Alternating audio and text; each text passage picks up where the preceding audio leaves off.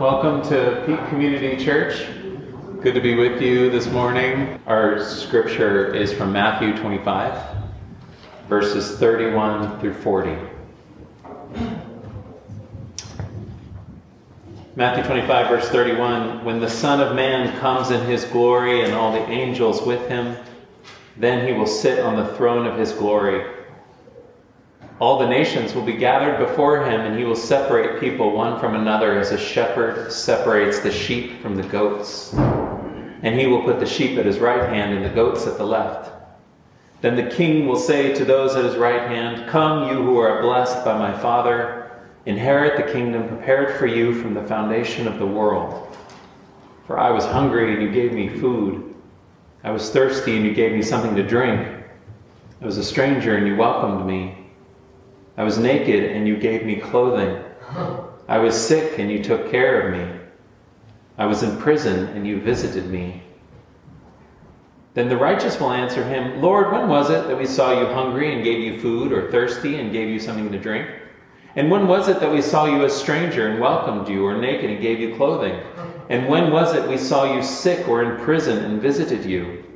And the king will answer them, Truly I tell you, just as you did it to one of the least of these brothers and sisters of mine, you did it for me.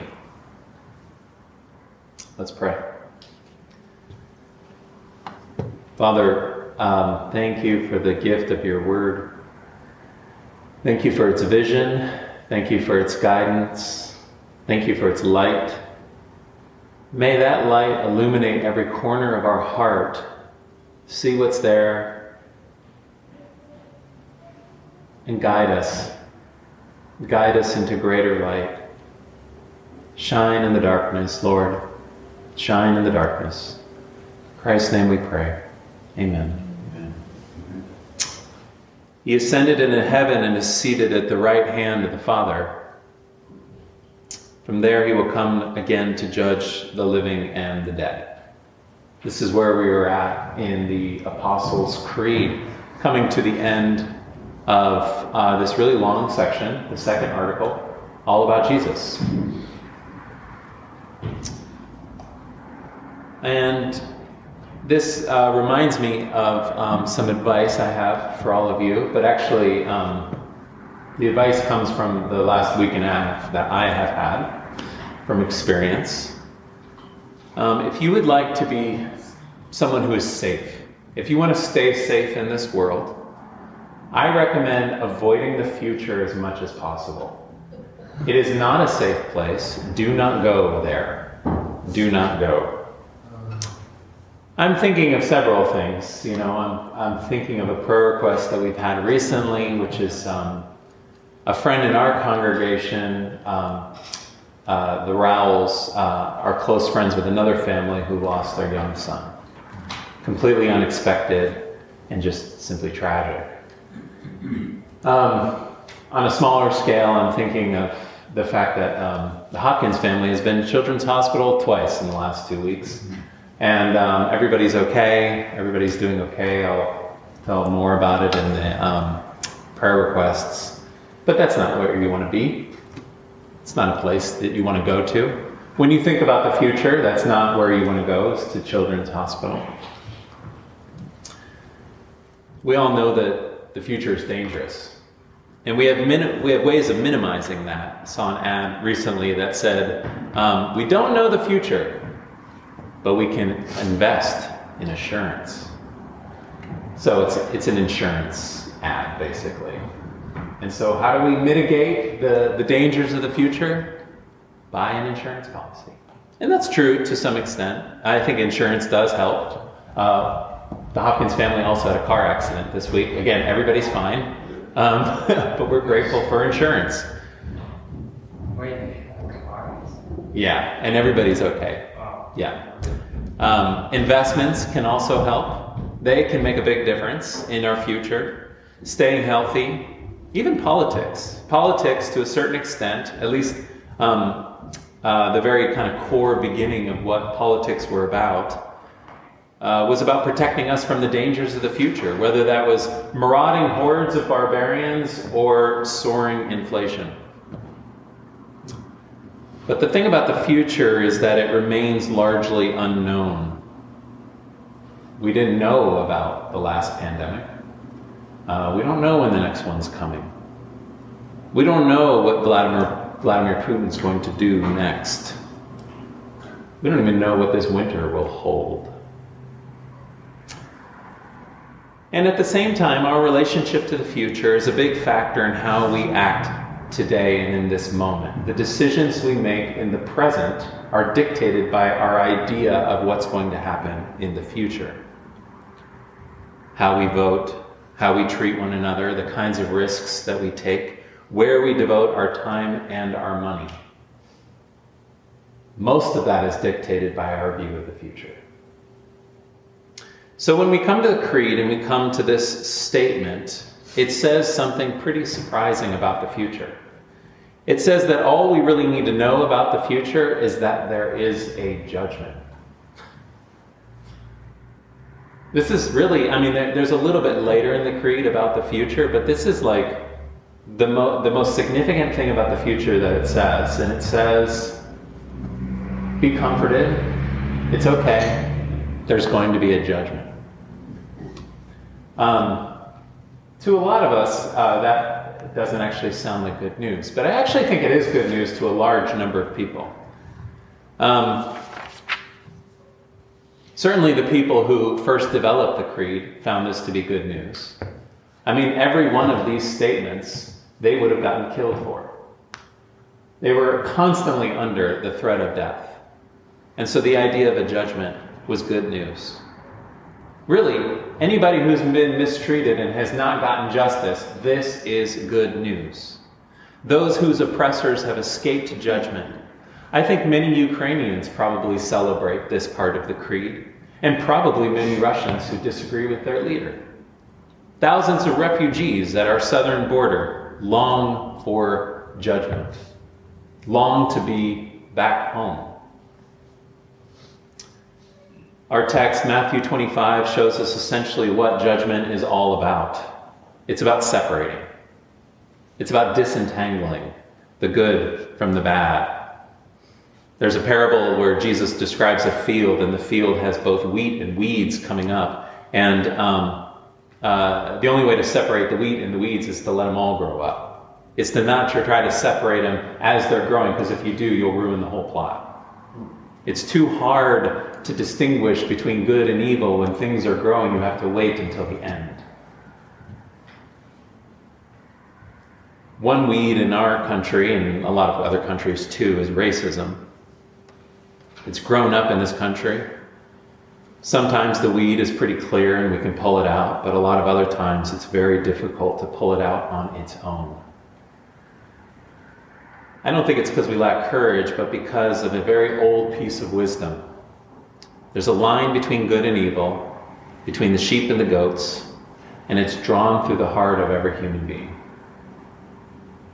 How do you pull out the weed without pulling out the heart? Well, there must be a way. There must be a judgment. And the Creed says that there is a judgment, and that this is good news and that God will be the one who can set this right. Again, let me be clear. Sometimes there are weeds that we can pull and we should just pull them. You know, it's pretty clear. But ultimately, we hope in a day when God can see all things clearly and pull out what, he, what needs to be pulled out. Uh, light is an image that the Bible uses a lot. Um, in John 3, uh, Jesus says, This is the judgment that light has come into the world. Think about light for a second.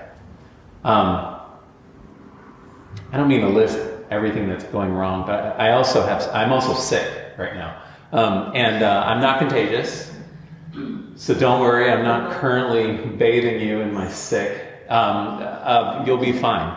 Um, but, but I was trying to read like this nasal spray, and the writing was so small. Like it was just impossible to distinguish. And all I had to do was put it under a very bright light. Does that explain why Sam's not here? No, I'll talk about that in a minute, but thank you for asking. Um, I put it under this light and I was able to see this very, very tiny writing. And it was astonishing how much light made a difference. This is what we do when it comes to justice. We've got flashlights, and we can see some things. But every time you point a flashlight somewhere, you're not pointing it somewhere else. Somewhere else is dark. And then you can move to that spot, and then somewhere else gets dark. God is light. God does not focus light in one spot. God shines light everywhere, and so God is able to see all that is wrong and all that is right, and is able to separate the right from the wrong. That is one reason why judgment is good news. Matthew 25 also shows us what the judge is looking for. What is right and what is wrong? What do we mean by good and what do we mean by bad? What matters at the end of everything in terms of the decisions that we make from day to day? And it's no surprise what the judge is looking for here in Matthew 25. He's looking for mercy. He wants us to love and serve Him, yes, but we do that by being merciful to those in suffering. This is not news. Micah told us the same thing. What the Lord requires of us to do justice, to love mercy, and to walk humbly with God. And so this is no shock, even though it comes as a shock to his disciples. The thing about being merciful is that it is very difficult to do if you are anxious about the future and you are spending a great deal of time insulating yourself against the dangers that will come. I feel this tension. You know, we're a church in downtown Fort Collins. Often I pull up to church or I come in my bike or walk or whatever. And I have a lot of important things to do. I'm running a church my goodness, my importance is, is beyond telling. I pull up and there's someone who may have been forced, may have been in a bad situation and may have needed to spend the night out back. And I, in, in my mind, I do this kind of calculus. Do I have the time for this conversation? Or, or must I rush to my important responsibilities? And it's absurd to say out loud, right? I mean, I just, anyway, it's absurd for me because I can't of course, it's important for me to talk to this person. Um, but this is what we do. You know, we have this sort of calculus, and we think we're too busy to be merciful. We think we're too busy to be loving. At least that's something that I do. That's not only true of strangers that we come across, that's true of our neighbors. What if you lived next to Jesus? Would you treat your neighbor differently? This whole thing is a real brain buster that Jesus um, shows up in the suffering stranger. Um, or the word is mystery, not brainbuster. Um, but, but either way, uh, we can at least say that in the future, um, we're not going to be judged by our intelligence. At the judgment, it's not going to be about um, you know the, the sheet you get when you do your taxes of all your charitable contributions. That's, that's not what we're going to be judged by. It's not going to be our achievements in business and the workplace. It's not going to be how our kids turned out and what schools they went to. We won't even be judged by whether we were correct on the real hot issues of the day. You could be right. I know, I, I know I, I, I probably am wrong on a lot of hot issues. You might be right on all of them. Um, and maybe I'm right. I don't know. I could be. Maybe history in 100 years will say, you know, one guy got it right, and it was Eddie. And man, why didn't they listen to him? I could be right on all of it, and I could still walk by the jail where Jesus is sleeping in a cell. And I know I've done that, for sure. Mercy is the thing that matters most. Being with those who suffer. That's the thing that's going to last. That's the wheat that remains after the rest will be sifted away and pulled out. And the only way we could be freed up to act this way, to live a life like this, is if the one who is judge is the same one who was judged for us. Is the same one whose mother was named Mary, the one who suffered under Roman imperial power, the one who was executed, died, buried, descended into hell, rose again as that person, and ascended to the place of all power, all honor, and all glory forever. If the judge at the end of history and time is not some vague universal force, but an Israelite, a Jewish tradesman, with the same scars he received from living in this world. If that is who ascended to the almighty throne to sit and rule over all powers forever, then yes, I believe that we are free not to have to fear the future, not to have to fear the judgment, not to have to fear any of this. If that one is in fact Jesus Christ, who stands on the other side of history, stands as the truth that will last forever, then we can be confident. He's the judge, and he was judged in our place. He brought justice and mercy together forever. He is the true light that scatters all darkness. He is our only assurance our only hope that the future is not a threat, but a gift that we can receive. Amen. Father, we lift up our prayers to your throne, where your Son is seated in almightiness at your right hand, with body and scars.